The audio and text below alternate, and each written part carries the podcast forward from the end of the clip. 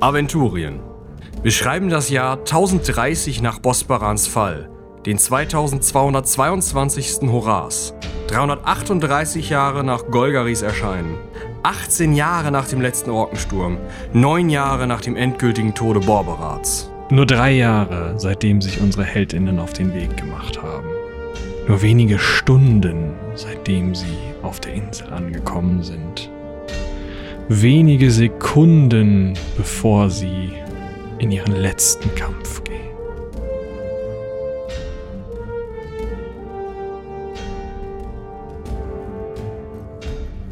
Und jetzt wird es mit einem Schlag stockfinster im Raum. Ihr seht gar nichts mehr. Null. Das war die Aktion vom Magier. Und damit sind jetzt noch Jerdan und Binja an der Reihe. Kann ich mich eigentlich noch weiter rankämpfen, wenn ich, wenn ich nichts mehr sehe? Es ist äh, um gerade mal acht erschwert. Ah, das ist ja einfach. Ja, gut, das ist mir tatsächlich nicht gelungen. Komisch. Du stehst also da und fuchtelst in der Gegend herum. Also Sekunde, ich darf ja zweimal, ne? Jetzt kann ich Wenn ja nochmal die um zwölf ver- erschwert schon probieren. Ich habe ich hab heute noch keine Eins gewürfelt, also. Ah, soll nicht sein. Okay. Binja, was möchtest du tun? Katzenaugen auf mich selber wirken. Alles klar. Hier wird hart mitgedacht. Läuft. Okay, das heißt, du beginnst diesen Zauber zu wirken, es dauert aber noch drei Runden und ein bisschen, bis du. Also jetzt noch zwei Runden und ein bisschen, bis du, bis du auch dann was sehen kannst, hoffentlich. Ihr macht bitte alle einmal eine Sinnenschärfeprobe. Bei sechs geschafft. Ja, ganz locker. Ja, zwei über. Einen daneben. Fünf über. Gut, alle, die es geschafft haben, hören, wie eine Tür geht und stehen aber immer noch in völliger Dunkelheit. Aber alle, die es geschafft haben, haben so ein gewisses Gefühl von, okay, irgendwer hat sich verzogen, definitiv. Hier atmen noch ein paar Leute im Raum, die könnt ihr hören. Und ihr hört halt einfach noch, dass dieser Raum voll ist und dass kein Kampflärm mehr herrscht. Außer eben bei Tora, Jerdan und der Kapitänin der Wache, wo ihr noch so, so Waffenfuchteln hört, aber da trifft sich nichts mehr, es klirrt nichts mehr. Was wollt ihr tun? Wer hat das Monokel? Ich. Es ist völlig dunkel in dem Raum und ich würde sagen, ihr könnt, wenn ihr wollt, eure äh, Initiative tatsächlich, also äh, außerhalb der Initiativreihenfolge handeln, weil ähm, also der Kampf ist nicht mehr möglich. Es ist wirklich stockfinster. Ja, ich krame nach meiner Kerze. Weiß aber nicht, ob ich irgendwas zum Feuer machen dabei habe. Ja, ich bin erstarrt und versuche zu lauschen. Ja, ich bin ja noch dran. Ja, du bist noch da. Ach so. Ja, ich bin. Ich, ich fluche vor mich hin und sage, das kann nicht sein Ernst sein. Wenn der. Das gibt's nicht. Ne, Und fuchtel jetzt vor mir, wo ich den Magier vermutet hätte, so ein bisschen wild mit dem Hammer rum irgendwie. Ja, ich nehme es hin. Lässt sich ja nie ändern. Ich äh, werde den Säbel wegstecken, versuchen mich an meine eigenen Kameraden zu halten und äh, irgendwie die nach der nächstbesten Lichtquelle mal Ausschau halten, wo man sich weiterhin zurückziehen könnte, bevor ich aus Versehen von der Hellebade abgestochen werde. Ja, ihr hört, wie die Person mit der Hellebarde tatsächlich auch den Stiel wieder auf den Boden stellt und so: Hallo? Mein König? Was ist das für ein Zauber? Und nach einem kurzen Moment geht die Kerze an. Und auch Binja kann jetzt etwas sehen. Allerdings nur farblose Schemen. Das ist nicht besonders viel. Und auch die Kerze hat so eine. Also die, die leuchtet nur ganz, ganz wenig, ist richtig runtergedrückt. Ähm, hallo? Wir, wir, wir wollen Ihnen nichts tun, aber wo ist der Magier hin? Also, der müsste ja theoretisch vor mir sein, was ich vermute, äh, nicht mehr der Fall ist. Das ist richtig. Du siehst nur ein paar Kratzspuren im Boden, wo er versucht hat aufzustehen oder Wolfjan sein Beil reingeprügelt hat. Die anderen stehen auch noch in der Ecke. Der König mit den Gesandten, Botschaftern. Ja, tatsächlich. Okay, weil Haldorin anscheinend ja nicht von selber auf die Idee kommt, sage ich ihm mal, dass er bitte mal seinen Monokel rausholen soll. Wenn du meinst, ich gucke einmal da durch, sehe ich irgendwas. Du siehst auch als wär's, also als hätten sich deine Augen an starke Dunkelheit gewöhnt, so graue Schemen, was so um dich herum passiert. Und der Magier ist weg. Der Magier ist, wie gesagt, äh, weg, ja. Okay. Was, was hat das hier alles zu bedeuten? Warum, warum greift ihr meinen, meinen Magus an? Das kommt so aus der Ecke vom König, der eben immer noch verteidigt wird von den Gesandten. Er ist nicht euer Magus. Er ist ein Mann, der äh, zweifelhafte Absichten hegte und euch äh, im Unwissen ließ über seine wahren Pläne. Ich hätte es nicht besser sagen können. Was für Pläne sollen das sein? Und kann mal jemand hier eine Fackel anmachen? Das äh, bringt nichts. Ich würde es vorschlagen, dass wir uns nach draußen begegnen. Äh, Na, nach draußen. Äh, Na gut. Ähm, Braucht ihr jemanden zum Führen? Wenn ihr mir vertraut, würde ich mich anbieten. ihr hört so ein bisschen Tuscheln zwischen den Botschaftern. Na, na gut. Na gut, fü- führt uns nach draußen. Ja, dann machen wir jetzt mal Händchen halten. Los geht's. Die Kapitänin der Wache, hört ihr, stolpert über die Überreste ihrer Kameraden. Mein König, mein König traut ihnen nicht, sie haben angegriffen. Und sie, sie rumpelt so darum. Mir bleibt doch nichts anderes übrig. Sie haben hier diese Dunkelheit gemacht. Hm, Das waren wir nicht. Sonst könnten wir sie ja auch beenden. Ich taste mich mal zu Binja. Äh, Du sag mal, Binja, äh, kannst du nicht irgendetwas tun, damit der König wieder bei klarem Verstand ist, so wie du es bei mir gemacht hast? Das war eigentlich das, was ich vorhin gefragt hatte. Also mei- gemeint habe, vielleicht nicht korrekt gefragt Ja, habe. aber mit dafür brauche ich. Berührung. Und zum König bin ich ja sowieso. Du hältst ihn ja gerade an der Hand, zufällig. Eben, den König ja jetzt schon, aber vorhin halt nicht. Du missbrauchst sein Vertrauen. Das dauert ein bisschen. Wir sind also ein paar Schrittchen äh, langsamer als äh, nötig. Ist ja auch dunkel. Ja, genau. Und äh, kann ja auch nicht so ganz richtig sehen. Ja, als ihr in die Halle heruntertretet, also die Treppe runtergeht, ist es tatsächlich wieder normal beleuchtet. Ihr seht einfach, dass sozusagen an der Treppenkante die Schwärze anfängt. Ihr steht alle unten in der Halle und die Botschafter und ganz besonders die Kapitänin der Wache halten sich möglichst irgendwie zum einen sehr in der Nähe des Königs, zum anderen versuchen sie gerade die Schwerbewaffneten, also gerade Thora und Haldorin und Jerdan, irgendwie vom König wegzuhalten und sich da irgendwie zwischenzuschieben. Aber sie sind nicht so richtig aggressiv. Also sie sind schon wütend, aber dadurch Vorsichtig. ja, vorsichtig, aber dadurch, dass der König halt relativ entspannt ist, also relativ entspannt, äh, geht das alles. Äh, wollt ihr nun rausgehen oder hier ist es ja wenigstens wieder halbwegs hell? Was, was war das? Wa- Was ist da passiert? Warum habt ihr diesen Stein zerstört? Also ich habe meinen Zauber geschafft. Okay, du hast deinen Zauber geschafft.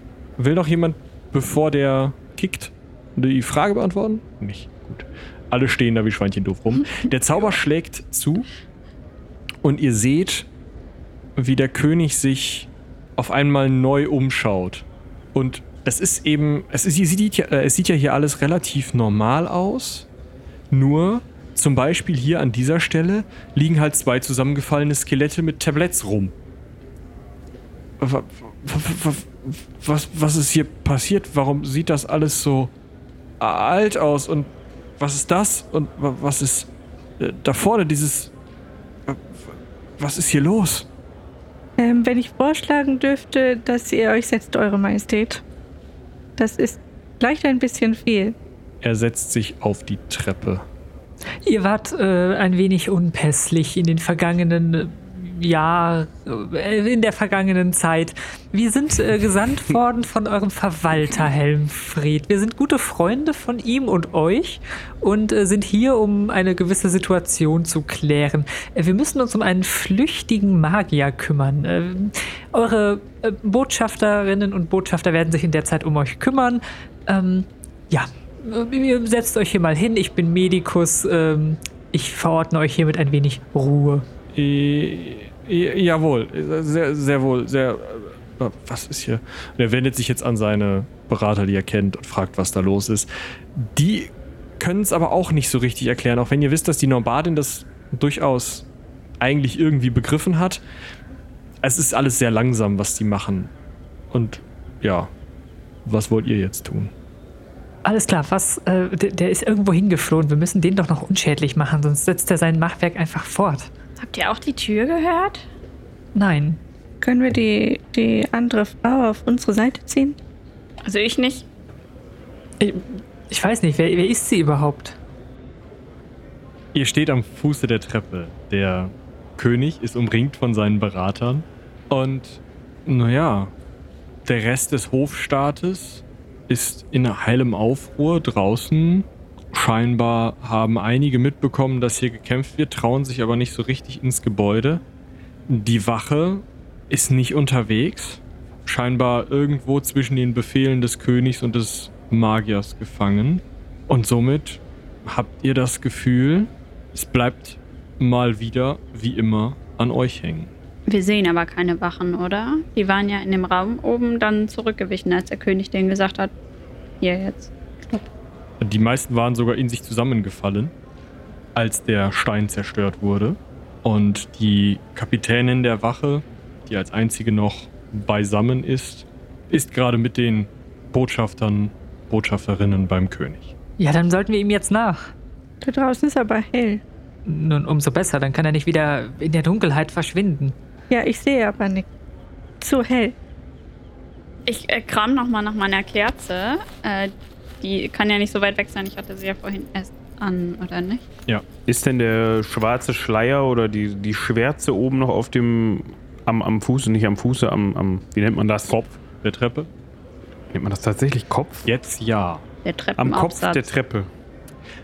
Und dort ist es noch völlig finster, ja. Ja, und wir müssen ja da durch, oder habe ich das falsch verstanden? Weil da hinten ist ja die Tür, in, die er ver, in der er verschwunden ist. Ich dachte, er ist runtergelaufen und rausgelaufen. Ich dachte, er ist innen einfach woanders hin. Ich dachte, der hat sich in den Äther gebeamt. Er ist durch eine Tür oben im Thronsaal wahrscheinlich abgehauen, weil ihr seid eine Treppe runtergelaufen gerade, um dahin zu kommen, wo ihr jetzt seid. Und es gibt oben, gab nur eine Tür und ihr habt sicher eine Tür gehört. Ah, jetzt erinnere ich mich. Wir haben eine Tür gehört. Das heißt, er ist oben weggelaufen. Ja, ähm, hat noch irgendjemand eine Kerze oder Licht irgendwie dabei? Nee, dann ist ja gut. Wenn wir da oben durch müssen, dann sehe ich ja noch was. Ihr wollt jetzt da oben nochmal wieder durch. Ja, kennst du nicht so Ringel, Ringel, Reigen?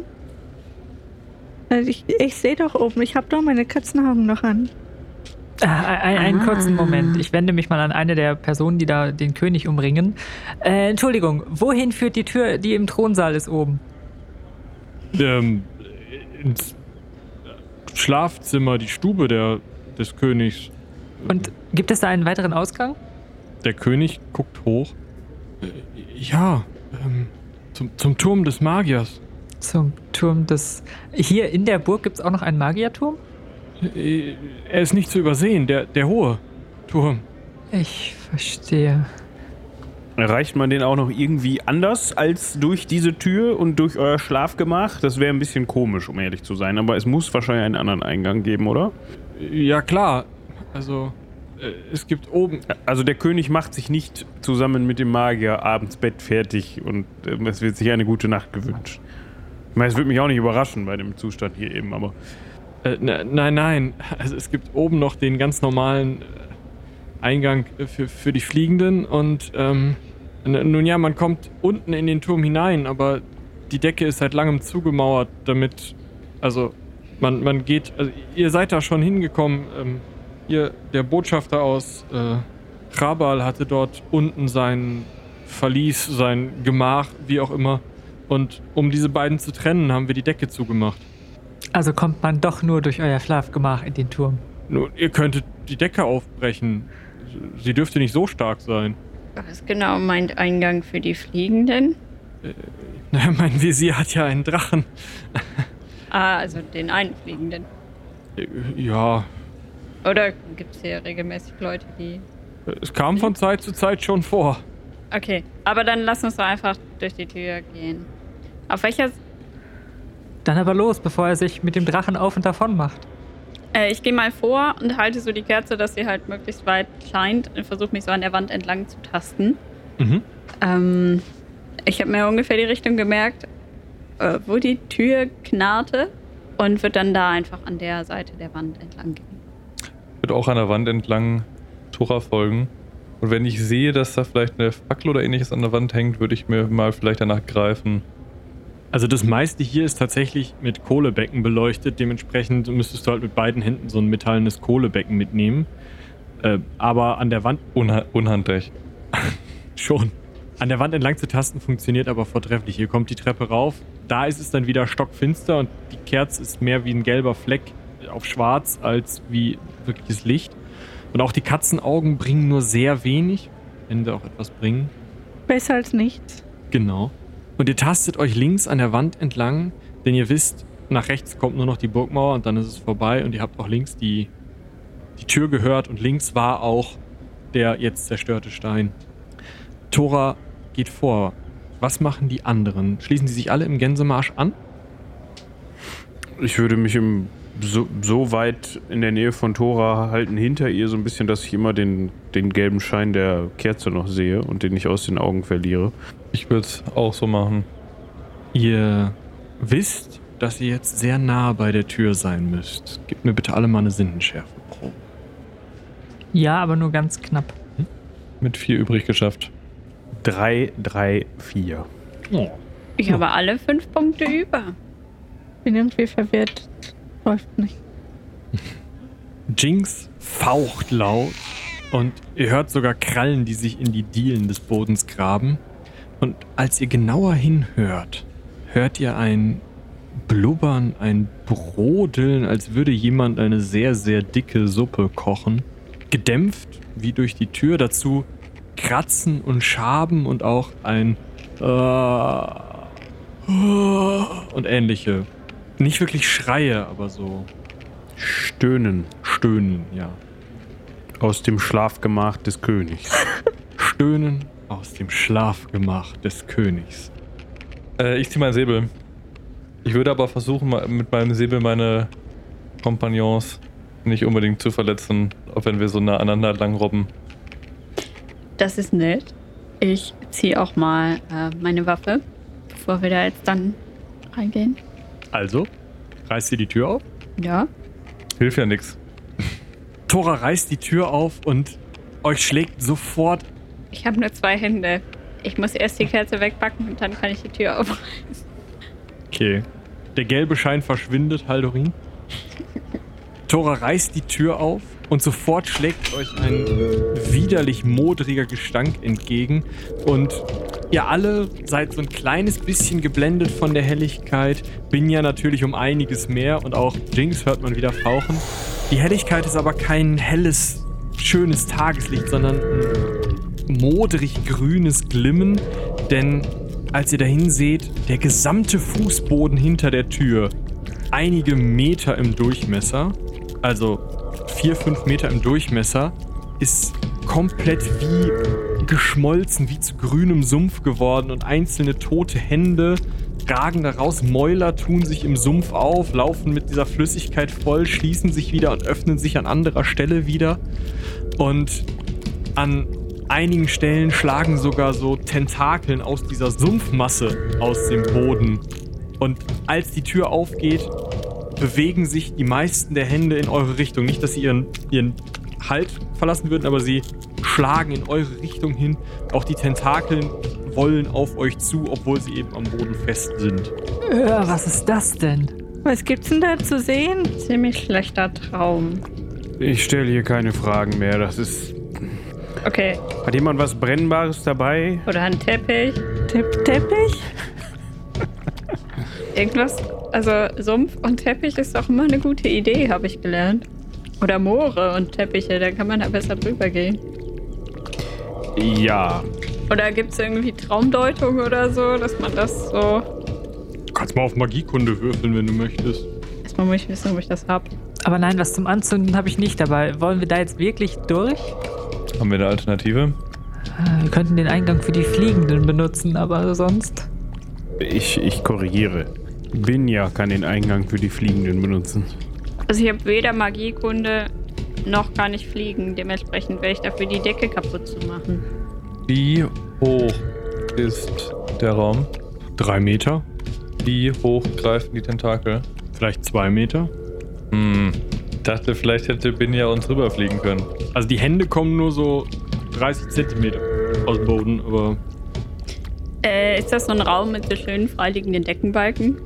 Tatsächlich ist das ein Raum mit schönen freiliegenden Deckenbalken. Außerdem seht ihr, wie ein Gedeck, äh, beziehungsweise ein Tisch, vier Stühle und das dazugehörige Gedeck zum Teil auf diesem Mäuler- und Hände bildenden Boden steht. Und tatsächlich steht der eine Stuhl auch noch da. Der hat nur langsam so Nagespuren. Aber er steht halt immer noch auf dieser schon sehr glitschig aussehenden Masse. Und gegenüber vom Fenster schlägt durch diese Butzenglasfenster sehr schwaches, trübes, aber dennoch Tageslicht herein und beleuchtet einen Stapel Bücher, der zwar wegen der Bewegung des Bodens umgefallen ist, aber jetzt so umgefallen auf diesem Glitsch liegt. Meiden die, me- meidet der Glitch das Licht? Nein. Ah. Das ist einfach ein ziemlich, ziemlich guter Kreis. Ähm, können wir sehen, ob das irgendwo zu Ende ist? Ja, definitiv. Wenn ihr den Kopf durch die Tür steckt, seht ihr das zur linken Seite hin. Wie gesagt, nach drei, vier Metern ist vorbei. Da liegt noch ein weiterer Haufen Bücher, einige Regale, weitere Möbel und am Ende steht ein Himmelbett, das wohl das Himmelbett des Königs war. Oder ist. Hm. Da ist der Raum eigentlich noch recht geschmackvoll eingerichtet. Vielleicht 600 Jahre zu altbacken für euch. Und ein bisschen angegammelt. An Stellen pelzig, wo es nicht sein müsste. Aber ansonsten eigentlich. ähm, Okay, du sagst, da ist schon ein Tisch. Ähm, wir- sind ja auch nochmal durch den Raum gegangen und da waren die Tische ja auch sehr stabil. Können wir einfach schnell zurückgehen, einen holen, rumdrehen und da drauflegen und dann drüber gehen? Wahrscheinlich. Also hinter euch sind Tische. Es ist halt schwarz hinter euch immer noch. Also der, diese Tentakeln bedecken den ganzen Raum. Nee, wie gesagt, vier Meter Durchmesser. Und wo ist der andere Ausgang zum Magierturm? Ihr seht von hier aus kein, keine Tür. Ihr wisst aber, dass der Turm, wenn ihr mit dem Kopf vor der Tür steht, rechts von euch ist. Und also es könnte halt sein, dass es in der gleichen Wand ist, in der ihr jetzt die Tür habt, sozusagen. Oder sogar irgendwie so L-förmig um die Ecke. Da könnt ihr nicht so richtig hingucken. Okay. Und da steht halt der Kamin auch im Weg. Ich fand Thoras Idee mit, den, mit dem Tisch eigentlich ganz gut. Dann könnten wir zumindest ihn darauf stellen und drüber klettern und dann müssten wir uns nur noch um die Tentakeln kümmern. Äh, zu Tischen kann ich euch wieder zurückführen. Ein bisschen halten die Katzenaugen noch, aber ja. Dann lasst uns schnell einen Tisch holen. Ähm, Binja, kannst du uns sagen, wo der nächste ist und dann tragen wir den eben da rein? Hoffentlich passt er durch die Tür. Ich pack mit an. Schräg vielleicht. Passt schon. Ist bestimmt eine schöne große Tür. Es ist ja das Schlafgemach des Königs. tatsächlich schafft ihr das ohne Probleme, euch von Binja zum Tisch leiten zu lassen. Als ihr den dann anfasst, merkt ihr auch, okay, da ist das eine Bein, da ist das andere Bein. Es ist nicht so schwer, den Tisch im Dunkeln zu tragen, besonders weil Binja die zwei, drei Stühle immer eben schnell aus dem Weg räumen kann. Und ihr tragt den Tisch in Richtung der Tür, dreht ihn auf den Kopf und schiebt ihn über die Tentakeln und die Hände. Ihr merkt, die Hände gehen direkt auf den Tisch los, es sind aber einfach untote menschliche Hände, die da so dran rumgrabbeln. Und die Tentakeln versuchen nach euch zu schlagen, an der Tür erreichen sie euch aber noch nicht. Ich ziehe mein, mein kurzes Schwert. Ich würde mal gerne aus sicherer Distanz probieren, so einen Tintenfischarm zu Vorspeise zu verarbeiten. Du möchtest nach diesem Tentakel schlagen. Das würde ich sagen, machen wir ganz einfach. Du hast die höhere Initiative, das heißt, der Tentakel kann jetzt als erstes mal versuchen auszuweichen und wird dabei gleichzeitig danach, also dann versuchen, dich zu treffen. Bitteschön, eine Attacke, weil du da so komisch stehst und die, das Ziel kleiner ist, erschwert um 6. Ah, Du triffst diesen Tentakel. Der kann sich auch nicht wirklich wehren. Wie viel Schaden machst du denn? das wären sieben. Du schaffst es recht gut, den Tentakel abzuschlagen, hackst ihn halt einfach in zwei Stücke, auch wenn du etwas merkwürdig im Türrahmen stehst. Der fällt runter, platscht auf den Boden und verglibbert so in diesen Boden hinein, als gehörte er doch wieder dazu. Wächst der nach? Nein. Hm. Theoretisch kann man die Dinge abschlagen. Ja, da haben wir aber keine Zeit zu, wenn wir die alle abschlagen wollen. Da sind wir morgen noch beschäftigt. Und in der Zeit macht der Magier sich da oben einen schönen Tag oder fliegt auf seinem Drachen davon. Also, wer möchte, sieht ja sicher aus. Ja, ich gehe vor, war ja meine Idee. Das wollte ich hören. Tora geht vor. Ich ziehe dann natürlich wieder meine Axt. Die musste ich ja wegtun, als wir den Tisch getragen haben. Schild oder zweite Axt dazu? Sind ja nur die Hände, ne? Hände und Tentakeln. Dann zweite Axt. Zwei Tentakeln schlagen neben dir auf den Tisch und du schaffst es recht simpel. Also es ist nicht besonders schwierig, weil das alles nicht besonders intelligent ist, was da angreift, sondern einfach nur eklig. Und wahrscheinlich, wenn es trifft, auch schmerzhaft. Aber das ist ein anderes Thema. Äh, du schaffst es relativ simpel, über diesen Tisch nach gegenüber sozusagen zu kommen, an die Wand, an der die Fenster sind und an der auch noch der Schreibtisch, nicht der Essenstisch, der Schreibtisch des Königs steht. Und da sind keine Tentakeln mehr. Nö, da ist jetzt, also du kommst, kannst dich außer Reichweite bringen. Okay. Es tut mir sehr leid, aber ich muss jetzt dieses Fenster kaputt machen. Es riecht fürchterlich hier drin. Einmal lüften. Ja, das Fenster klirrt auf den äh, Hof. Äh, ich wollte über den Sumpf rufen und fragen, ob du von da die Tür, die Tür zum Magierturm siehst. Ja, ich äh, schaue mich mal um. Tatsächlich, ja. Es ist überhaupt kein Problem. Der Turm, also das Zimmer ist L-förmig mit einem sehr, sehr großen einen Teil und einem sehr, sehr schmalen anderen Teil. Und dieser schmale Fußteil des Ls, wenn man so möchte, endet in der rundlichen Wand des Turmes und in dieser Wand ist auch eine Tür. Das ist allerdings eine sehr kleine, hutzelige Tür, die irgendwie nachträglich eingebaut aussieht. Gucken, ob die funktioniert. Ich gucke, ob ich da hinkomme, ohne in diesen ekligen Sun Sumpf. Du musst einfach außen rumlaufen. Okay. Dann gehen, ge, gehen wir nach und nach jetzt über den Tisch, Klingt so. würde ich sagen. Ja, wer fängt an? Ich gehe. Du müsstest einmal parieren. Ein Tentakel würde dich treffen, wenn du nicht abwehrst. Ja, läuft. Mach einmal so. Tuck. Sehr gut. Aus. Pfui. Wer ist als nächstes? Ich gehe. Du wirst nicht getroffen. Nächster. Ja, ich schließe mich an mit dem Hammer in der Hand. Eine würde treffen. Nein, tut sie nicht. Und Wolfjan. Ja, Wolfjan sprintet ebenfalls rüber und nimmt vorher die Axt in die Hand. Vorsicht ist zwar die Mutter der Porzellankiste, aber an dieser Stelle nicht nötig. Die Tentakeln treffen auch dich nicht. Ja, wie sieht's hinter der Tür aus? Geht die überhaupt auf? Ihr steht vor der Tür. Die Tür ist kleiner als Tora, also vielleicht so 1,70 hoch. Und ja, du möchtest sie aufmachen, Tora, oder? Ja. Wollen wir nicht zuerst hören? Äh, das ist eine gute Idee. Ich würde erst horchen und dann schauen, ob da ein Knauf ist oder eine Klinke. Es ist ein Ring an der Tür. Also so ein Knopf mit einem Ring drin, wo man. Okay. Aber es sind jetzt keine gruseligen Geräusche mehr dahinter. Mach eine Sinnschärfprobe. Sekunde. Ich muss mich erst besinnen. Nö. Du hast ein bisschen das Gefühl, dass da irgendwas kratzt. Es könnten genauso gut die Hände hinter dir sein, die auf dem Boden rumblubbern. Vielleicht atmet auch was, aber es könnte genauso gut sein, dass, weiß nicht, Jerdan dir in den Nacken atmet. Also, Ein Grund mehr, die Tür aufzumachen. Ich zieh mal an dem Ring.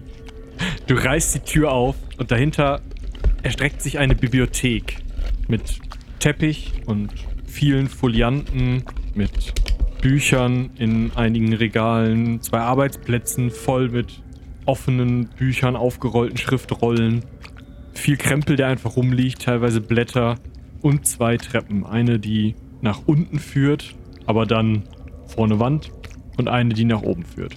Äh, dann gehe ich mal da rein. Sehe ich denn da überhaupt was hinter Fenster oder ist das irgendwie dunkel?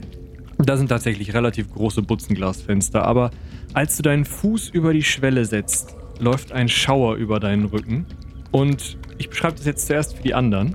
Ihr seht, wie Tora anfängt zu tanzen, sich zu schütteln, zu zappeln, zu versuchen, Sachen von ihrer Haut abzustreifen, die gar nicht da sind, und wie sie ihre Waffen auf den Boden wirft. Tora, bitte eine Mutprobe plus 10. Nö. Über deine gesamte Haut kriechen an allen Ecken und Enden, an allen möglichen Stellen. Wie aus dem Nichts erschienen Käfer, Maden, Tausendfüßler, Spinnen und ähnliches Getier und krabbelt an allen Stellen auf deiner Haut, egal ob du da Rüstung hast oder was auch immer. Und du fängst völlig unkontrollierbar an, dir das alles runterzureißen und möglichst diese, diese Käfer irgendwie von deiner Haut zu bekommen. Äh, kommt auf jeden Fall nicht rein. Ich gehe wieder zurück, rückwärts. Schnell. Und rempele wahrscheinlich die anderen aus der Tür. Bringt das irgendwas? Du zappelst völlig unkontrolliert und nee, es bringt nichts. Also du, du hast überhaupt keine Kontrolle mehr. Würdest du jetzt bitte einmal einen W20 würfeln und für 15 bis 20 läufst du in Richtung dieser, dieses Arm-Tentakelsumpfes. Drei. Na, dann hast du immerhin Glück gehabt und läufst irgendwie in eine andere Richtung. Was machen die anderen? Äh, Tora? Was, was, was passiert hier? Ich weiß auch nicht. Äh, ich glaube, ich äh, werfe mich auf das Bett und versuche mich so drauf rumzuwälzen, um diese Tiere alle irgendwie platt zu machen.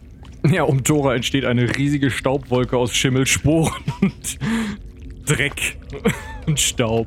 Was ist denn los? Äh, Tora, das ist jetzt nicht der Zeitpunkt dafür. Hier, hier sind überall Viecher. Ihr geht nicht durch die Tür, das wird eine Illusion sein. Ich habe eins, was ich ausprobieren kann. Ähm, dafür muss ich aber Tora zu fassen kriegen. Ah, es juckt überall. Ja, dann, dann, dann mach jetzt, Binja. Äh, Haldorin, na, ja dann, haltet sie mal fest. Nee, Ihr ich- braucht ihn ich- nicht festhalten. Also ich muss ja ja nur den einmal kurz berühren. Aber ich, Sie ist halt, sie zappelt halt immer noch auf dem Bett rum und wir stehen untätig daneben. dann werfe ich mich da halt drauf. Berühren ist berühren, so ist das jetzt nicht. Okay, Binja schmeißt sich auf Tora. Ich bin noch am überlegen, was, Das was ist die Fanfiction, auf die alle gewartet haben. Danke dafür. Okay, ich verspreche mich einmal kurz am Anfang. Das macht aber nichts. Ich äh, schaff's.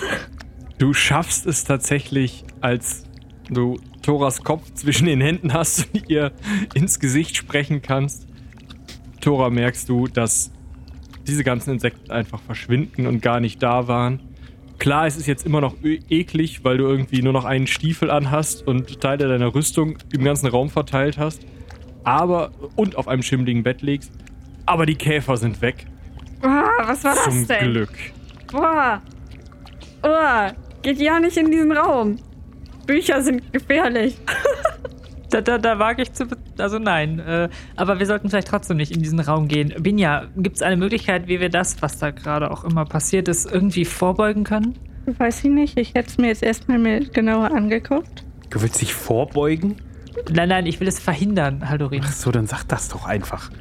Ah, ich äh, klopfe mal so alles ab und versuche alle Rüstungen wieder einzusammeln und schüttel da nochmal so in der Hoffnung, dass da doch noch das ein oder andere Tier rausfällt und ich mir das nicht alles eingebildet habe. Du hast dir das alles eingebildet. Nein, das glaube ich nicht. es juckt immer noch. Also, was wollt ihr tun? Also ich äh, stehe langsam, ich, ich bin aufgestanden von, von, von Tora wieder und äh, klopfe mir den Staub ab und gehe zur Tür. Ähm, ich gehe nicht über die Schwelle, ich gehe zur Tür und gucke mir da äh, die Tür genauer an, ob es irgendwie so eine Art rote Faden gibt, wo man, den man auslöst. Wisst ihr, was ich meine? Ähm, und gucke mir da so ein bisschen drumherum mit Odem Arcanum. Das habe ich gerade gewürfelt. Ähm, ich bin noch ein bisschen außer Atem, aber sch- schaff's zum Glück auch. Also außer dem Hintergrundrauschen, was du hier sowieso immer siehst, wenn du so nur im Arkanum wirkst, oder was du eigentlich sowieso schon spürst, das, was bei Jerdan den ganzen Tag Kribbeln auf dem Rücken auslöst, oder im Nacken, Kann ich verstehen. ist nichts an der Türschwelle. Es ist keine Besonderheit. Okay, also wir brauchen jetzt einen nächsten Freiwilligen. Nein. Hm, Entweder ist das Zeug weg und es war eine Einmalaktion oder es ist immer noch da, aber wirkt anders. Aber Tora, du kennst das schon. Du weißt, was dich erwartet im Zweifel und dass es gar nicht schlimm ist, weil es nicht echt ist. Ah ja, wir haben also einen Freiwilligen. Eine Freiwillige, meinst du? Einen Freiwilligen, meine ich. Das verstehe ich jetzt nicht. Ach, trete doch mal beiseite. Ich kenne mich aus mit Biologie. Das, das funktioniert schon. Im Zweifel werde ich die Krabbeltiere einfach klassifizieren. Bitte sehr. Ah ja. Ja, ich äh, lade durch die Tür. Mit Büchern kann ich. Ja, du stehst in einer alten Bibliothek, die ein bisschen muffig riecht. Aber es riecht wesentlich besser als im Raum davor, in dem immer noch dieser Teufelsbrodem blubbert. Ja, äh, sieht eigentlich ganz gut aus. Ich äh, bin gespannt, was hier für Werke stehen. Kommt ihr? Beobachte ihn so ein bisschen, denke äh, und sage dann aber, also es scheint ein einmaliges Ding zu sein. Sah das bei mir etwa nicht so aus? N nicht so richtig. Nicht so ganz. Ich bin doch immer total souverän. Gut, aber dann sollten wir jetzt schnell weiter. Nicht, dass er sich noch verdünnisiert. Ich passe auf, dass ich als vorletztes durch die Tür gehe. Ich gehe aber sehr vorsichtig. Ja, ich mal das Schlusslicht. Ja, es ist ein großer runder Raum, so breit, also Durchmesser eines Turmes, vielleicht 10, 12 Meter Durchmesser. Es ist die Bibliothek. Eine Treppe führt nach unten vor gemauerte Wand und eine Treppe führt nach oben in eine schummerige Dunkelheit, in der ihr soweit nichts seht. Gut, hier scheint ja nichts zu sein. Dann sollten wir wahrscheinlich nach oben, oder? Ich befürchte. Ich bin auch für oben. Also nach unten gehe ich ganz bestimmt nicht nochmal. Ja, vor allem wohnt doch der Magier im ersten Stockwerk des Turms oder so. Zumindest irgendwo äh, oben. Aber hier ist nicht die, hier ist keine Tür für die Fliegenden, richtig? Die müsste dann auch wahrscheinlich oben sein. Weil ist alles sonst zu? Außer Fenster. Aber okay. Also es sind Fenster, aber ja. Okay. Ja, dann äh, scheint unser Weg jetzt nach oben zu führen. Hm, wer möchte wohl vorgehen? Tora, das hat ebenso gut geklappt. Und vor dir hat der Magier sicherlich Angst. Warum das? Ja, ja, du kannst ihn einschüchtern. Mit Krabbeltieren? Die waren nicht echt, die Krabbeltiere. Mit deinen Äxten im Zweifel? Ich äh, stecke mal die eine Axt weg und nehme dafür den Schild. Und ja, gehe dann voran, wenn sich ja sonst niemand traut. Tora, als dein Kopf die Treppe hinauf in diesen obersten Turmraum, in dieses Turmzimmer schaut, siehst du, wie dort dieser dunkel berobte, kapuzentragende Magier steht und seine ausgestreckte Faust genau in dein Gesicht zeigt. Ich ziehe den Schild weiter nach oben. Als wären Schild und Rüstung gar nicht da, trifft dich eine unsichtbare Faust am ganzen, also wie am ganzen Körper, als würdest du von einer riesigen unsichtbaren Faust komplett niedergerungen und es macht 16 Schadenspunkte. Trotz Gewalt im Helm. Trotz geweihtem Helm. Tora poltert die Treppe runter. Oh nein. Ähm, gehen wir einfach wieder? So nach dem Motto, wir haben es versucht oder was? Also, ähm, ich gehe da jetzt nicht nochmal hoch. Vielleicht? L- Lebst du denn noch? Ja. Ich äh, guck mir mal mit Heilkunde Wunden Tora genauer an und äh, versuche mal, sie zu verarzten oder irgendwie die Prellungen äh, zu. Weiß ich nicht, was man mit Prellungen so macht. Gut, äh, ich würde sagen, wir gehen jetzt durch die Initiativreihenfolge. Jerdan, du stehst in der Nähe der Treppe. Was möchtest du tun? Möchtest du auch raufgehen oder ähm, Ich äh, befürchte, ich muss erstmal irgendwie Tore abfangen, die möglicherweise jetzt nach hinten stolpert. ja. Würde mich darum bemühen, dass sie uns nicht alle umkegelt. Und vielleicht mal gucken, dass ich äh, einigermaßen einen Blick auch in den Raum kriege. Aber ich sehe mich jetzt ehrlich gesagt nicht direkt irgendwie einen Bogen ziehen und an Tora vorbei auf so einen Dude schießen. Du siehst, wie der Typ da steht und seine Hände ringt und scheinbar das nächste Unheil vorbereitet.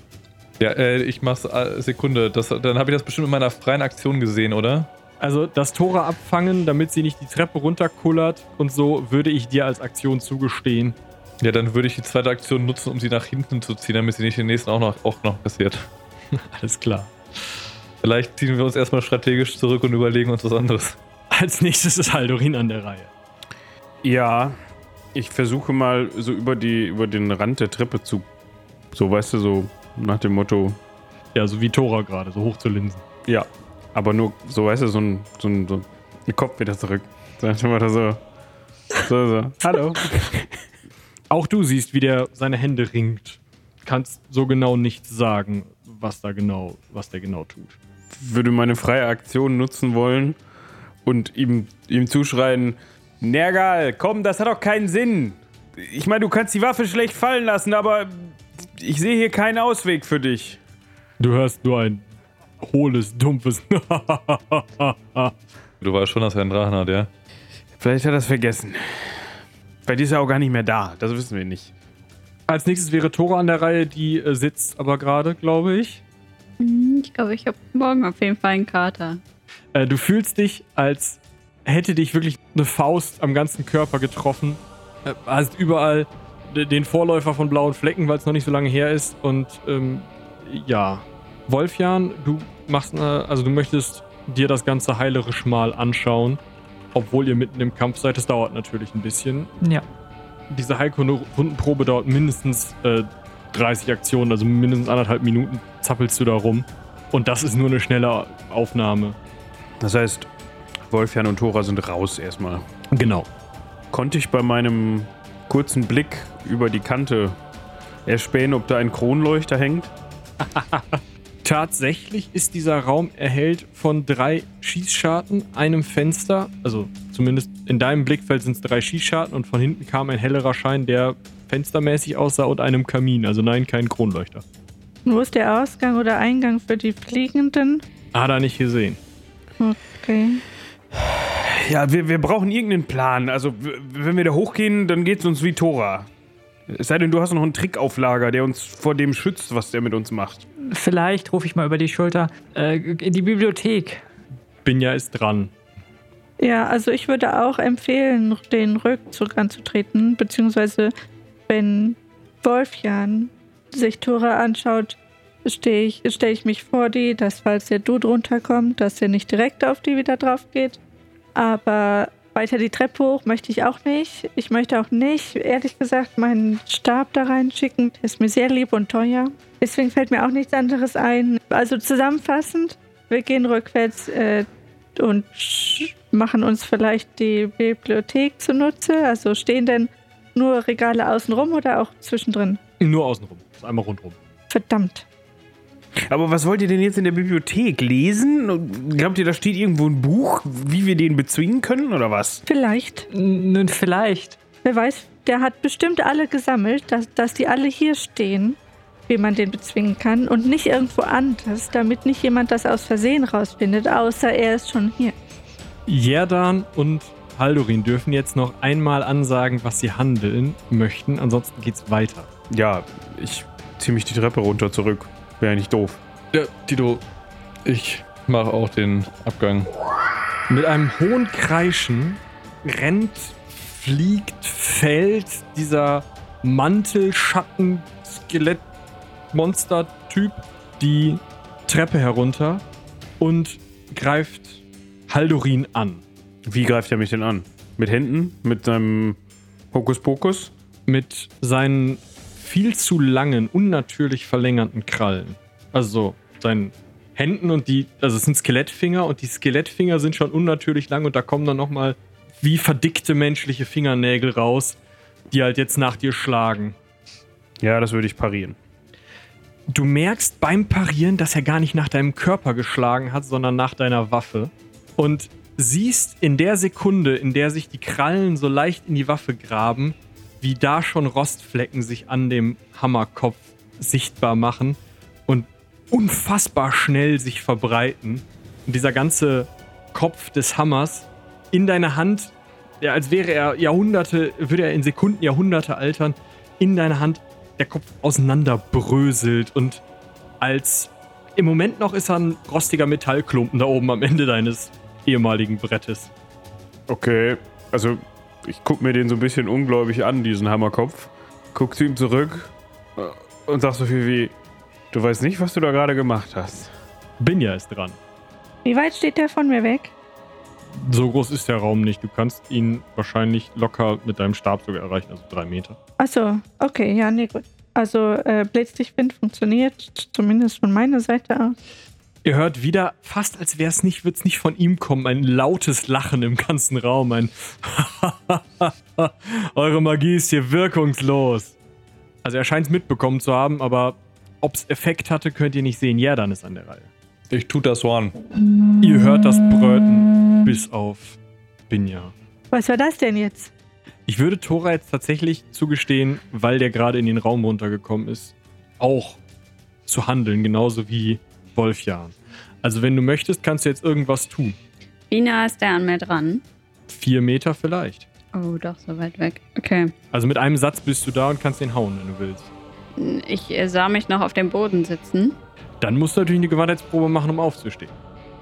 Ich äh, wollte ihm gegen die Knöchel treten mit meinem Fuß. Okay, äh, mach eine Gewandheitsprobe, um dich da irgendwie rüber zu schwingen und eine Raufenattacke, um ihn zu treffen. Gewandtheit und Raufen. Ja. Mit einem hohen Kreischen, das auch nicht, also es klingt nicht nach ihm, es klingt nicht, als würde es von ihm kommen.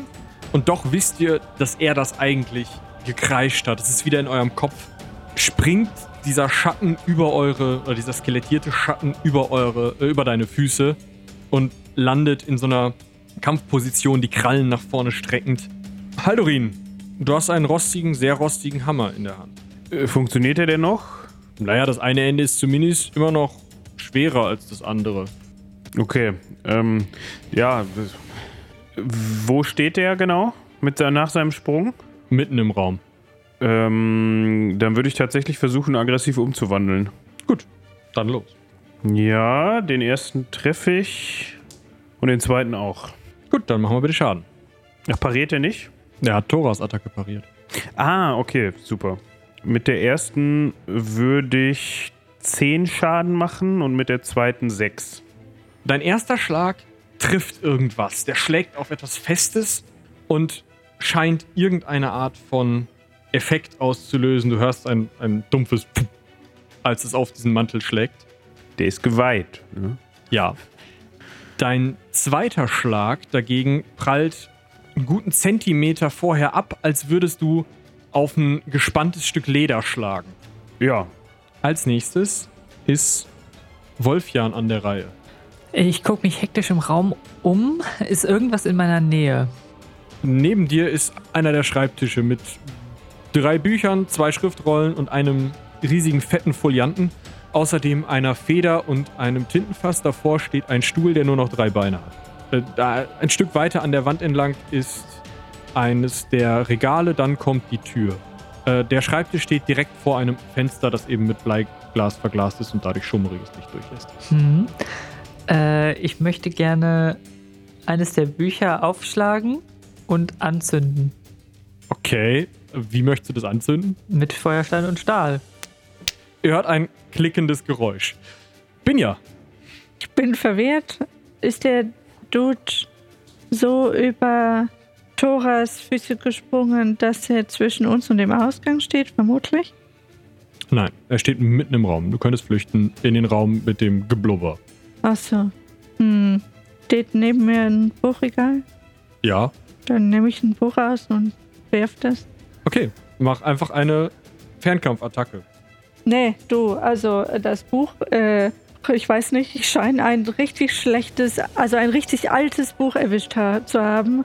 Weil, also, das, ich mach so, ich hol das raus und ich merke schon, es bröselt in meiner Hand und dann will ich's werfen, dann macht das nur so, puh.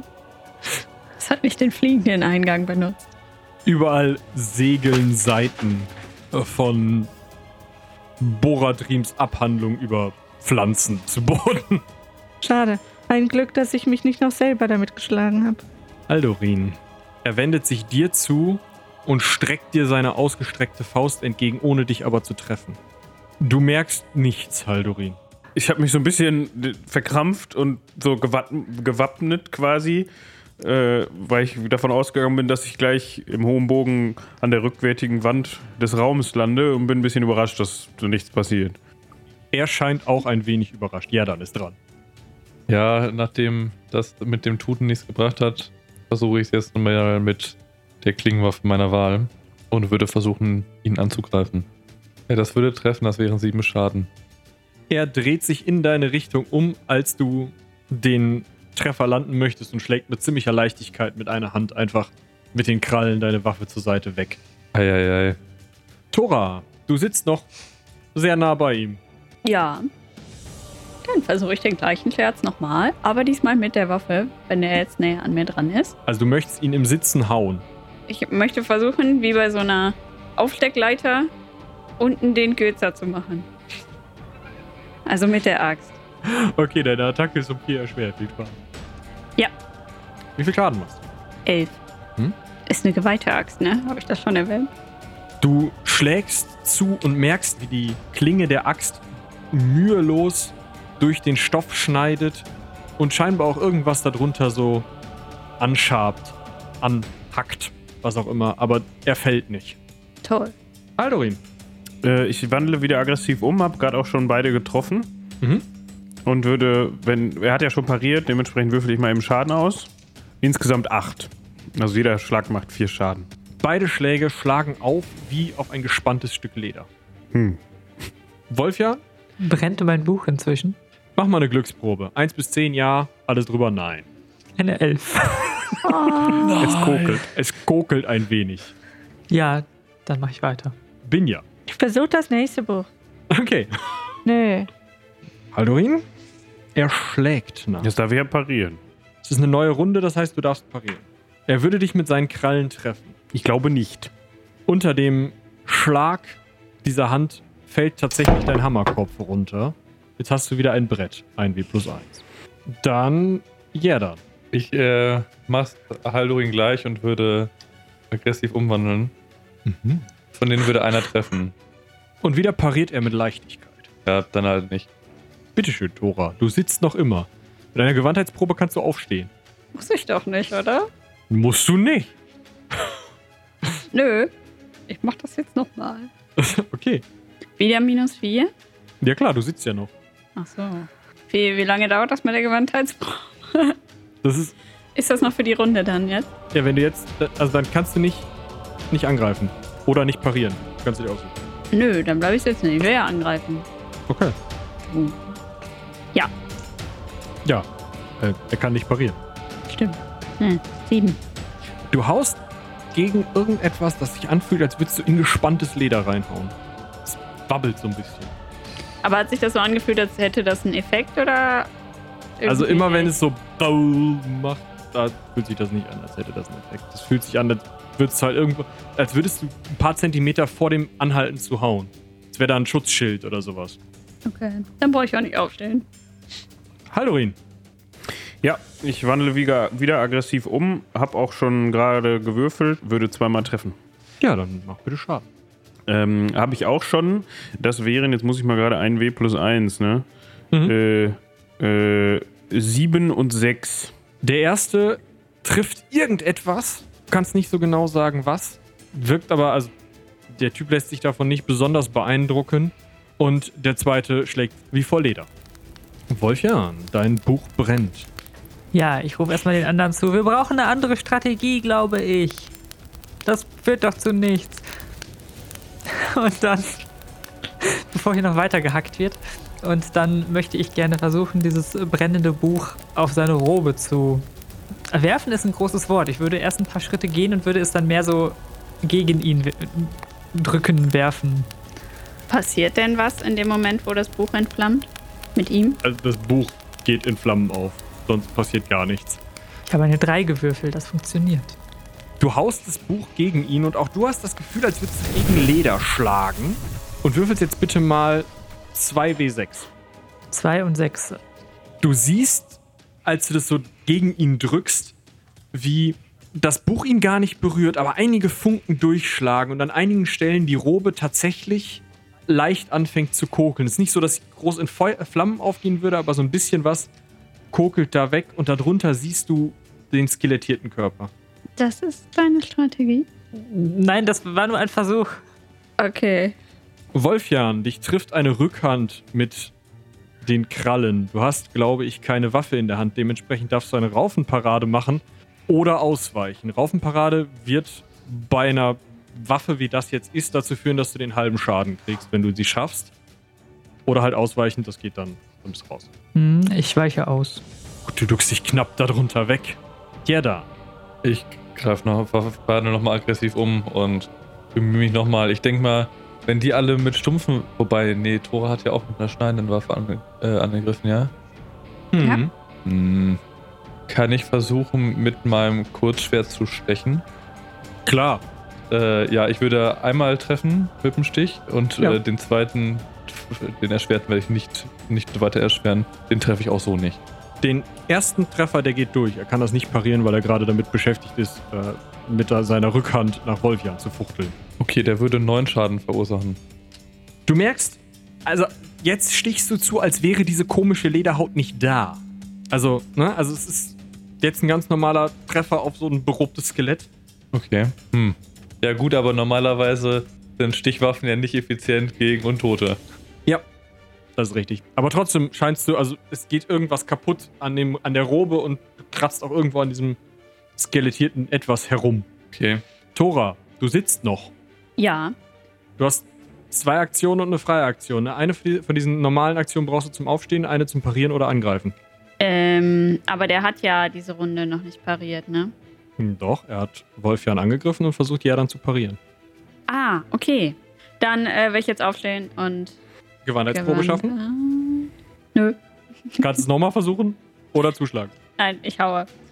Nein. Okay. Haldorin?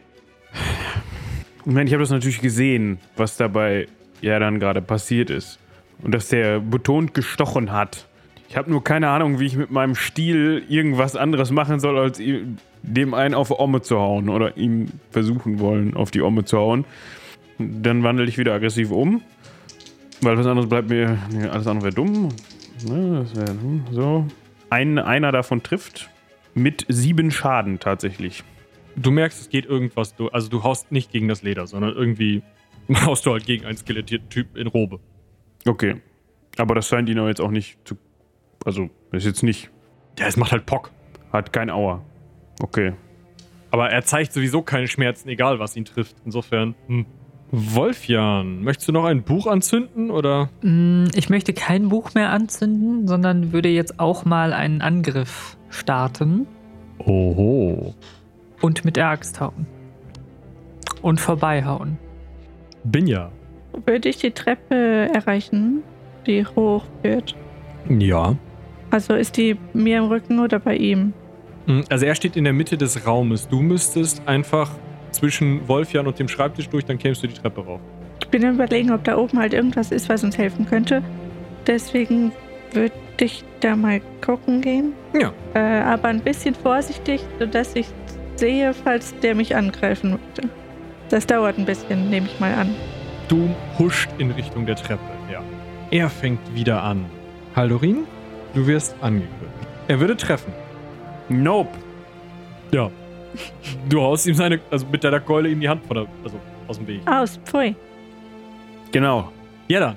Ja, äh, ich würde mein erprobtes äh, Prozedere jetzt äh, weiter durchführen. Ich würde zweimal versuchen zu stechen, nicht gezielt, äh, offensiv umgewandelt. Gut. Das gelingt mir einmal. Das kann er wieder mal parieren. Weiter geht es bei Tora. Möchtest du aufstehen? Ja. Nein. Ich habe gepatzt. Tora stolpert, macht einen Handstand und sitzt dann wieder. Okay, du schaffst es nicht aufzustehen. Darf ich denn trotzdem noch mal versuchen anzugreifen? Na gut. Ja. Gerade noch so. Schaden. Elf. Ihr hört wieder so ein Kreischen. Also ich weiß nicht. Alle gucken sich um. Haldorin. Halduin wandelt aggressiv um und würde mit einer mit sieben und drei treffen. Zweimal. Ja. Erneut ein Kreischen. Wolfjan. Mhm. Wir probieren mal was. Ich lasse mal meine Axt fallen und schubse sie dabei mit dem Fuß Richtung Haldorin und würde meinen Degen ziehen und mit dem Degen angreifen. Dauert wahrscheinlich eine Runde. Okay, ja. Mach mal bitte eine Gewandheitsprobe, um in Haldorins Richtung zu schubsen. Und danach äh, hast du deinen Degen gezogen. Ja, locker. Haldorin, zu deinen Füßen erscheint ein Beil. Wir hätten sonst noch bestimmt einen fälligen Glücksbringer gehabt, der da nachgeholfen hätte. Binja, du steckst den Kopf gerade nach oben durch ins Turmzimmer und erfasst, dass das Turmzimmer einige Kisten, einen Tisch, einen riesengroßen Kessel, einen Kamin, drei Amphoren und ein Bett beinhaltet. Dazu drei Schießscharten und ein Fenster mit Bleiglas, an dem aber eine Türklinke ist und das auf einen kurzen Balkon rausführt. Nächste Runde kannst du handeln. So, das würfle ich jetzt aus. Wolfjan, gegen dich wird eine skelettierte, krallenbewehrte Faust erhoben. Es macht 18 Schaden. Was zur Hölle? Äh, hilft irgendeine Rüstung? Wahrscheinlich nicht, oder? Nein, keine Rüstung. Ja, ich äh, setze mich wahrscheinlich hin und gehe zu Boden. Ihr seht, wie in- in dem Moment, als er den Arm ausstreckt und das sozusagen so an seinem Endpunkt ankommt, diese ganze Robe runterbröselt, wie zerstört. Also wie als wäre sie schlagartig gealtert. Und nur noch ein bärtiges Skelett dort steht.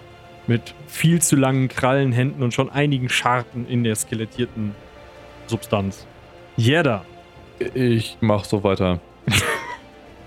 Gut. Mehr vom Gleichen. Unbestätigter Patzer. Und misslungen. Tora. Versuchst du aufzunehmen? Nein. Ich habe ja jetzt Wolfjan dazu bekommen, hier unten. Das ist hier ein Sitzstreik. Du kommst hier nicht weg, wir sitzen alle um dich rum. Äh, ja, gerade so. Er pariert das nicht. Wie viel Schaden machst du? Ach. Deine Axt schlägt in irgendetwas ein, irgendwo am Knie oder so. Die Kniescheibe poltert wahrscheinlich über den Boden und du hörst einen markerschütternden, tiefen Schrei, aber er steht noch. Haldorin, Ich habe da ja dieses Beil liegen zu meinen Füßen. Kann ich das aufheben oder kostet mich das dann meinen Angriff? also wenn du eine Gewandheitsprobe schaffst, schaffst, gestehe ich dir einen Angriff mit dem Ding zu. Und wenn ich die nicht schaffe, kann ich dann trotzdem mit meinem. Kann ich dann mit meinem. Nein, du kannst ja nicht. Nee, dann, dann, dann lasse ich die liegen und äh, nutze seinen offensichtlich verwundeten Zustand und wandle aggressiv um mit meinem Brett und würde zweimal treffen. Uh. Und mache 14 Schaden.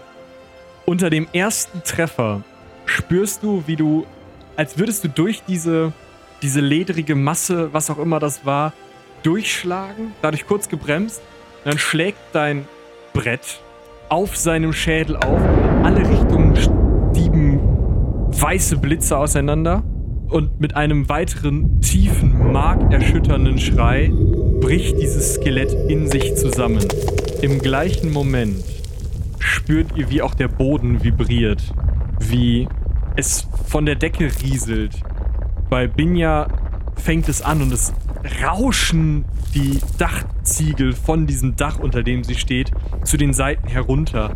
Es bröselt und rieselt, es rumpelt und ihr habt nicht das Gefühl, dass der Laden hier noch lange steht.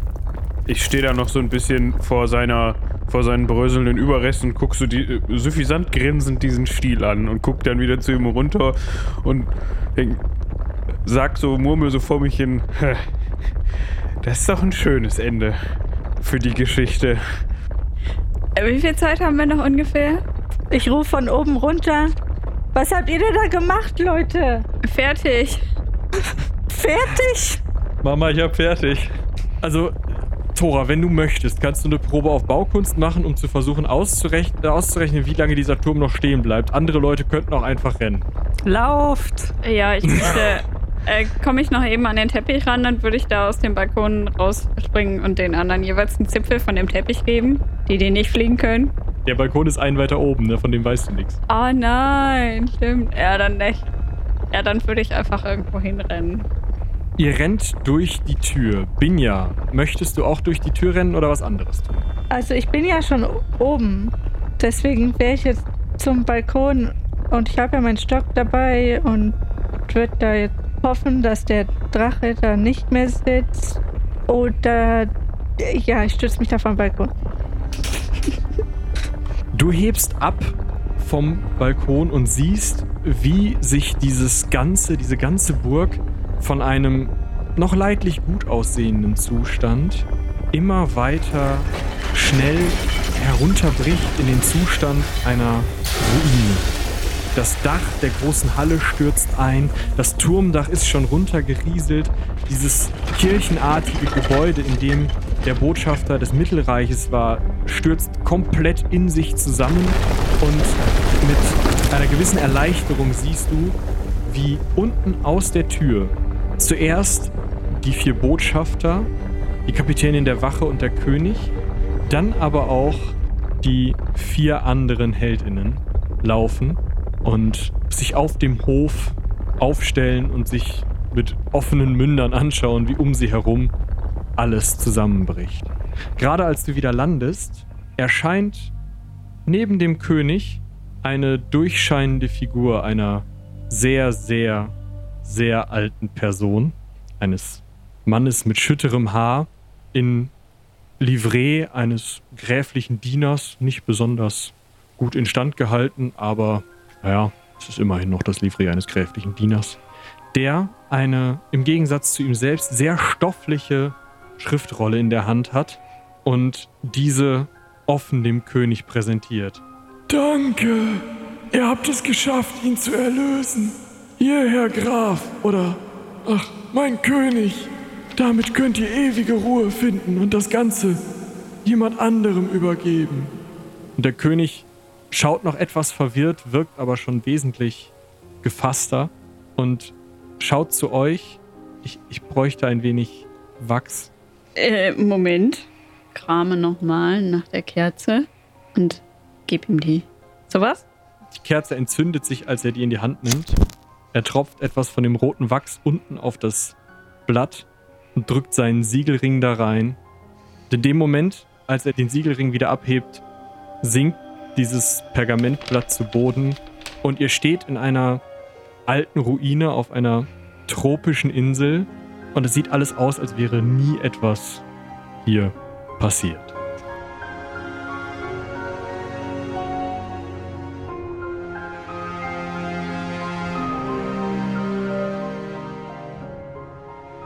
Jetzt ist es vorbei. Dreieinhalb Jahre. Dreieinhalb Jahre gab es diesen Podcast so regelmäßig, unregelmäßig, wie wir es irgendwie hinbekommen haben. Und keine Angst, es klingt jetzt zwar so, aber es wird ihn noch weiterhin geben. Aber dreieinhalb Jahre sind schon eine lange Zeit. Eine lange Zeit, in der ich viel Danke zu sagen habe. Danke zuerst mal an die Leute, die den Weg mit uns angefangen haben und das jetzt mit uns auch zum Ende gegangen sind. An Victoria, an Patrick, an Moritz, an Lena, an Robin, aber mittlerweile eben auch an alle, die uns hier helfen, die uns unter die Arme greifen, weil wir es einfach Workload-mäßig sonst nicht schaffen würden. Ganz vielen, vielen, vielen Dank an Anka, die uns im Schnitt hilft, an Julian, der uns mit großartiger Musik zur Seite steht, und an alle, die uns mit der Vertonung geholfen haben. Das sind unfassbar viele von jedem Klonk, das ihr aufgenommen habt, bis hin zu Sounds, die ihr rausgeschrieben habt. Ist alles dabei. Vielen, vielen Dank. Weiterhin natürlich wie immer danke an euch, die ihr uns so lange unterstützt habt.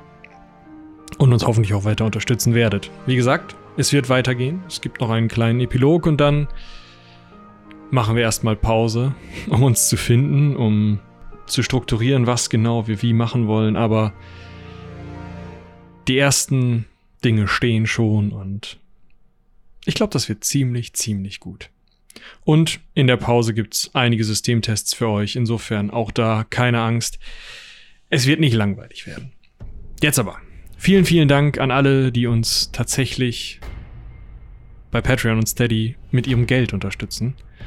Denn ohne das hätten wir nicht die Technik, nicht die Serverkapazitäten und tatsächlich auch nicht die Sounds, die wir jetzt haben.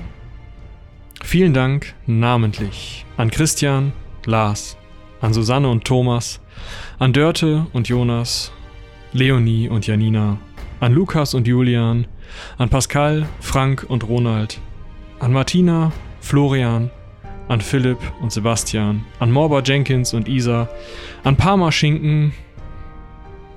Jedes Mal Parma-Schinken, schön. An Bartholomew, an Anjuka, an den Raubfriesen, an Dennis, an Dungeon Wars, an Jakob, an Christian, an RNGisa, an Fuba, an Mirko, an Patarchus, an Thorsten und natürlich an Mirko von Steam Tinkerers Klönschnack. Wie schon gesagt, es wird weitergehen. Es wird zuerst einen kleinen Epilog geben und danach werden wir euch hier im Feed vielleicht das eine oder andere Mal ein klein wenig Behind the Scenes und einen kleinen Prolog geben. Und irgendwann geht's dann wieder los, wenn ich ein bisschen Zeit gehabt habe, mir wieder eine vernünftige Story auszudenken. Wenn wir die Zeit hatten, das Ganze auf die Beine zu stellen. Und worum es genau geht, hört in Binyare rein. Ich sag's immer wieder. Und auch am Ende dieser Folge, auch wenn es das große Finale ist, gibt es natürlich wieder was zum Weiterhören. Gerade jetzt braucht ihr das ja. Und diesmal ist es ein Ausschnitt aus dem Hörbuch von Wenz. Dem Buch, das Robin und ich geschrieben haben. Und falls ihr jetzt den Ausschnitt hört und denkt, oh, das hat die Anke aber gut gelesen, kauft euch doch. Und wenn ihr es kaufen wollt, dann gebt den Code Underdog. Ich packe den auch in die Folgenbeschreibung ein, denn dann gibt es das Ganze ein kleines bisschen günstiger. Treues Hören, gerade bis zum Ende, soll ja auch belohnt werden. Ja, und damit bleibt mir vorerst zum letzten Mal zu sagen, bis zum nächsten Mal. Seien die Zwölfe mit euch. Und einen guten Rutsch.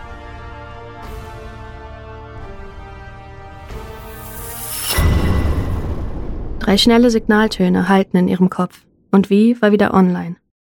Melden, verdammt nochmal, hörte sie Mark fluchen. Bin drin.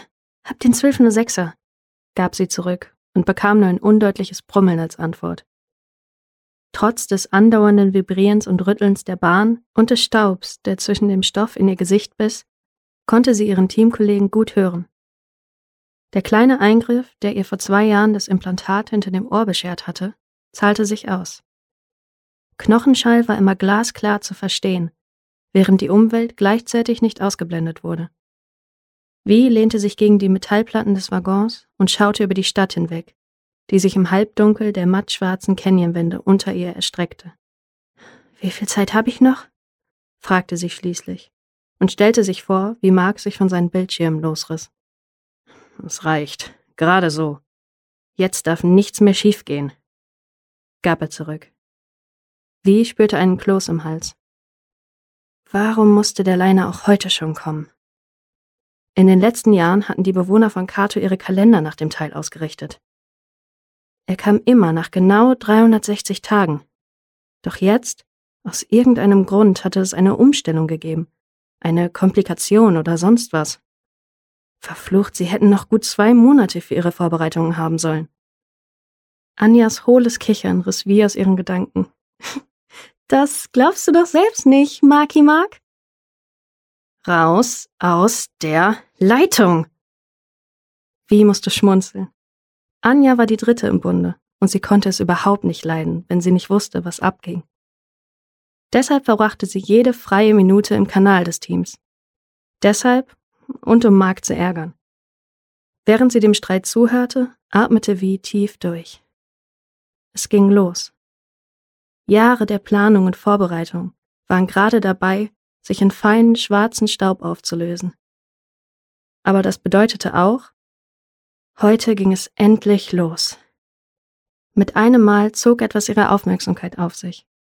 Eine Bewegung, ein Aufblitzen von Metall, etwas weiter vorne. Sofort kauerte sie sich wieder auf den Boden. Scheiße. Scheiße, scheiße. Sie spähte zwischen den Beinen einiger anderer Passagiere hindurch. Was gibt's? Mark klang gestresst. Wir haben ein Problem, zischte sie und beugte sich weiter vor, um einen besseren Blick auf das Geschehen zu haben. Wenige Reihen vor ihr wurde ein hagerer Typ mit einem übertrieben bunten Hemd von einem metallenen Ungetüm an der Schulter gepackt. Er wehrte sich heftig, aber der mechanische Griff saß unerbittlich. Schaffner-Avatar, flüsterte wie und hörte einen erstickten Fluch vom anderen Ende. Wie lange noch? Ich weiß nicht. Er hat jemanden rausgezogen. Der Roboter, der mit über zwei Metern fast jeden hier überragte, hatte seine Sensoraugen zum Glück fest auf sein Opfer gerichtet. Der Mann hatte kein Beförderungsprivileg. So einfach war das für den Bot. Für die Menschen hier auf Kato war es nicht ganz so einfach. Die Fahrtberechtigung erhielten nur diejenigen, die sich in der Gesellschaft verdient machten, die einen Platz in ihr hatten. Wer unter dem Radar lebte und zu den Illicits gehörte, so wie wie und ihr Team, hatte weniger Glück. Der Mann machte flehende Gesten und schien irgendwas zu brüllen. Durch den tosenden Wind drang jedoch keines seiner Worte an Wies Ohren. Wie, du musst da weg. Sofort. Sie antwortete nicht, sondern beobachtete, wie die Maschine zur Tür stapfte und der Mann dabei hinter sich herschleifte. Die Verriegelung öffnete sich und die meisten Menschen wandten die Blicke ab, starrten zu Boden oder schüttelten leicht den Kopf. Mit einer beinahe nachlässig aussehenden Bewegung schleuderte der Schaffner-Avatar den panischen Mann bei voller Fahrt hinaus, hunderte Meter in Richtung Boden. Die Tür schlug zu. Der Bot drehte sich wieder um und wandte seine Aufmerksamkeit einer jungen Frau zu, die mit zitternden Händen einen transparent schimmernden Fahrschein vorzeigte.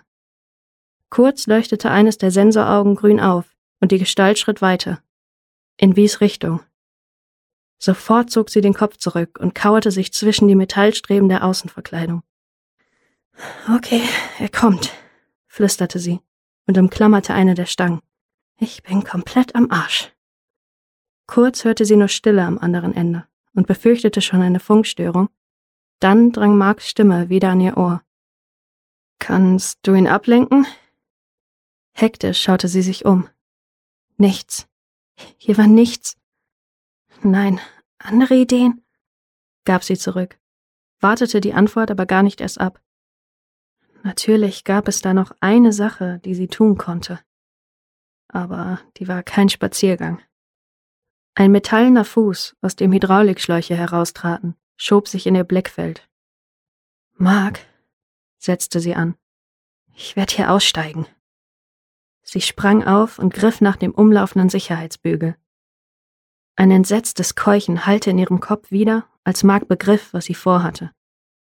Wie, du kannst nicht, schrie er, aber sie setzte bereits über das Geländer auf den Rand des Waggons. Der Fahrtwind schlug auf einmal mit aller Macht zu, und unter ihr zogen die grauschwarzen Schlieren der Gebäude vorbei. Viel zu schnell, als dass sie Einzelheiten erkennen konnte.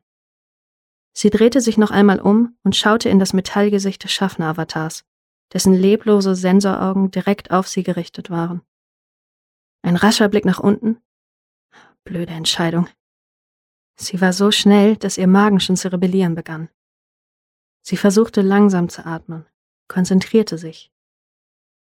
Die Welt ruckte, dann ein Flackern, und die verschwommenen Gebäude wurden scharf, verlangsamten sich zu einem gemächlichen Dahinkriechen. Nun konnte sie sogar die Sandkörner sehen, die im Wind unablässig gegen die Traversenwagen stoben und die gelbe und schwarze Farbe vom Metall fraßen. Die nächsten Wohnblocks zogen unter ihr vorbei. Sie versuchte sich auszumalen, wie tief sie fallen würde, verwarf den Gedanken aber wieder. Nicht daran denken, wie, nur nicht daran denken. Als nächstes kam ein Bürogebäude in Sicht. Reichte der Abstand? Fahrtberechtigungsquittung, bitte. Halte es wie in Zeitlupe hinter ihr. Na, muss ja. Sie löste den Griff und stieß sich vom Geländer ab.